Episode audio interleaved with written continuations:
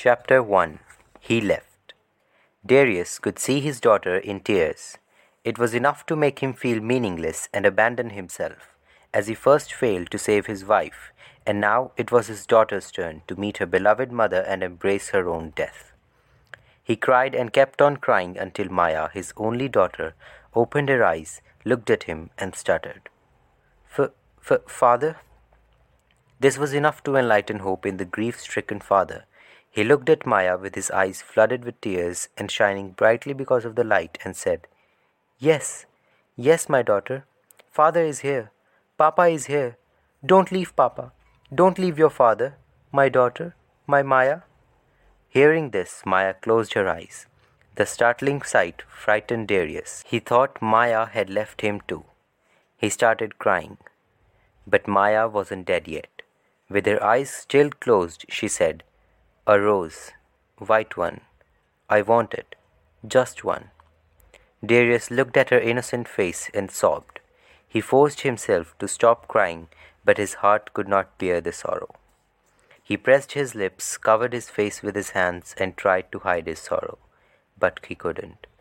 After a long pause, Maya lifted her right arm and pointed at her mother's picture on the yellow brick wall and said, That, that one. Upon hearing this, Darius was sad enough to not look at Maya anymore. He turned away to face his wife's photo. I will wait, father, and I hope you won't take long. Just come before I go. This curse on the land of us elves can never be undone. We have lost hope. Leave this place, father. Bring me a rose. Bring me a white rose. That, that one, she said, pointing at her mother's picture again. But Maya, I can't leave you. I can't leave you in this state. You are but in no condition of doing anything. I cannot, I cannot leave you alone like that. Never, my daughter. You are all I have.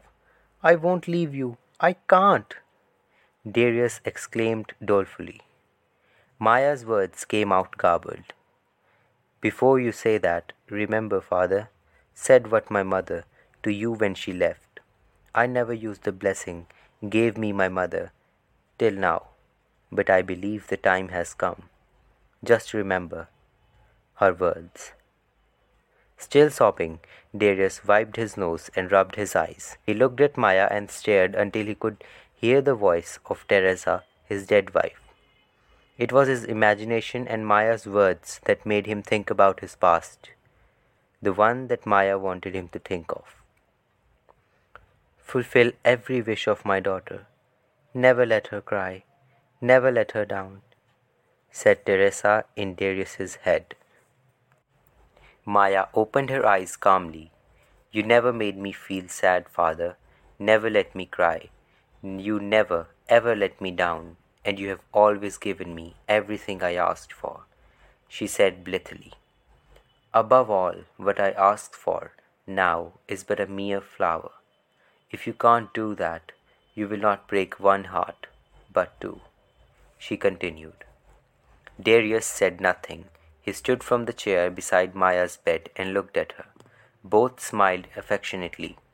Maya and Darius thought of their beloved Teresa. Darius kissed Maya on her forehead and said, Your hearts can never be broken until I meet my doom, daughter. Maya heard these words loud and clear.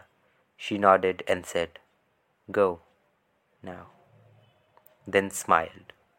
Darius was unsure why Maya would have him leave her to go to find something, particularly a white rose. He decided to think about it later and moved out of the room, asking Mendine, the servant, to take care of Maya while he was gone. Mendine questioned his sudden retreat. Darius answered, For the good. His words meant he had realized why Maya wanted the rose, but he never expressed it. Maya slept, and Darius left.